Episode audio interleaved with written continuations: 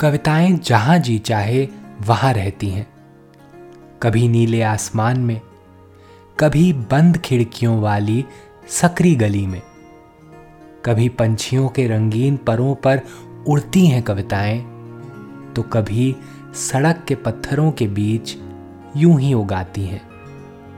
कविता के अलग अलग रूपों को समर्पित है हमारी पॉडकास्ट श्रृंखला प्रतिदिन एक कविता। कीजिए एक नई कविता के साथ अपने हर दिन की शुरुआत। आज हम सुनेंगे प्रियदर्शन जी की रचना रोहित वे मूला पर पाँच कविताएँ, उन्हीं की आवाज़ में। सत्ताईस साल से मौत की तिल तिल अदा की जा रही किस्तें, उसने एक बार चुकाने का फैसला किया। और एक लंबी छलांग लगाकर चला गया उस बेहद लंबी अंधी सुरंग के पार जो उसकी ज़िंदगी थी। उसकी लहूलुहान पीठ पर सदियों से पड़ते कोड़ों के निशान, उसकी लहूलुहान पीठ पर सदियों से पड़ते कोड़ों के निशान थे। उसकी ज़ुबान सिल दी गई थी। अपने जख्मी होठों से जिन शब्दों को वह अपनी मुक्ति के मंत्र की तरह बुदबुदाना चाहता था, उन्हें व्यर्थ बना दिया गया था। उसे दंडित किया गया क्योंकि उसने ऊपर उठने की कोशिश की।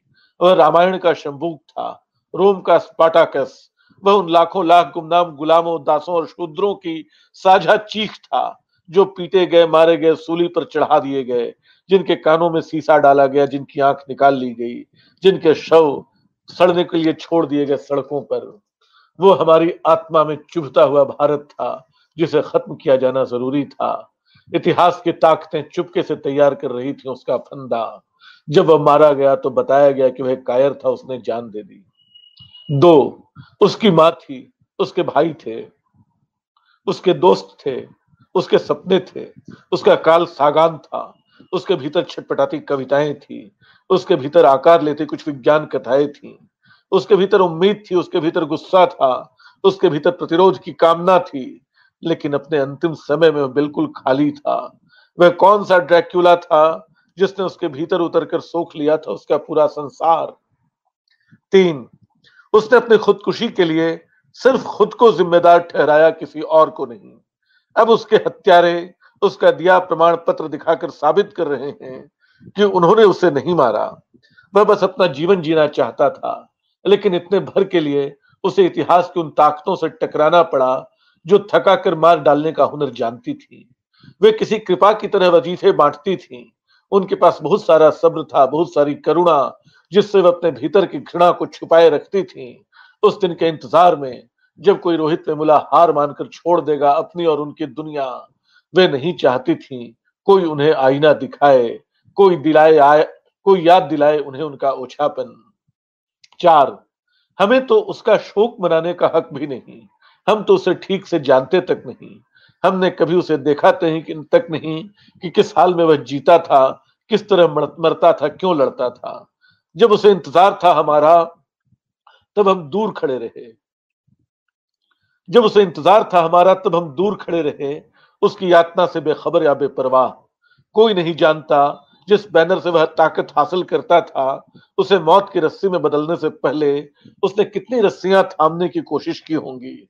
उस सर्द एहसास तक पहुँचने से पहले जिसमें कोई उदासी नहीं होती, सिर्फ़ निचाट अकेलापन होता है, उसने कितनी बार शब्दों की आँच से ऊष्मा चाहिए होगी। जब उसने छोटी सी, जब उसे यह छोटी सी डोर भी छिनती लगी तो उसने यह रस्सी बनाई और चला गया सब कुछ छोड़कर। जान देकर ही असल में उसने हासिल की वह ज़िंदगी, जिसका वह जीते जी हकदार था और जो हक हमसे अदा न हुआ। पाँच लेकिन एक दिन यह कर्ज इतिहास को चुकाना होगा। एक दिन एकलव्य लौटेगा। अपना रिश्ता हुआ अंगूठा मांगने। एक दिन रोम स्पाटाकस का होगा।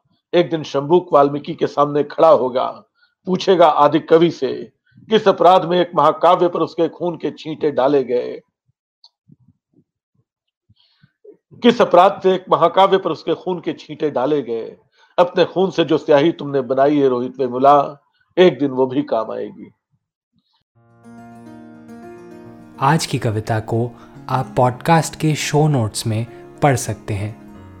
आप जहाँ भी प्रतिदिन एक कविता सुन रहे हैं, वहाँ अपने कमेंट शेयर करना ना भूलें। अगर आप चाहते हैं कि नई धारा रेडियो की यह प्रस्तुति हर सुबह आपके व्हाट्सएप पर आ जाए तो हमें इस नंबर पर मैसेज भेजें। सेवन फोर 287 75376 कल एक और कविता के साथ फिर मिलेंगे।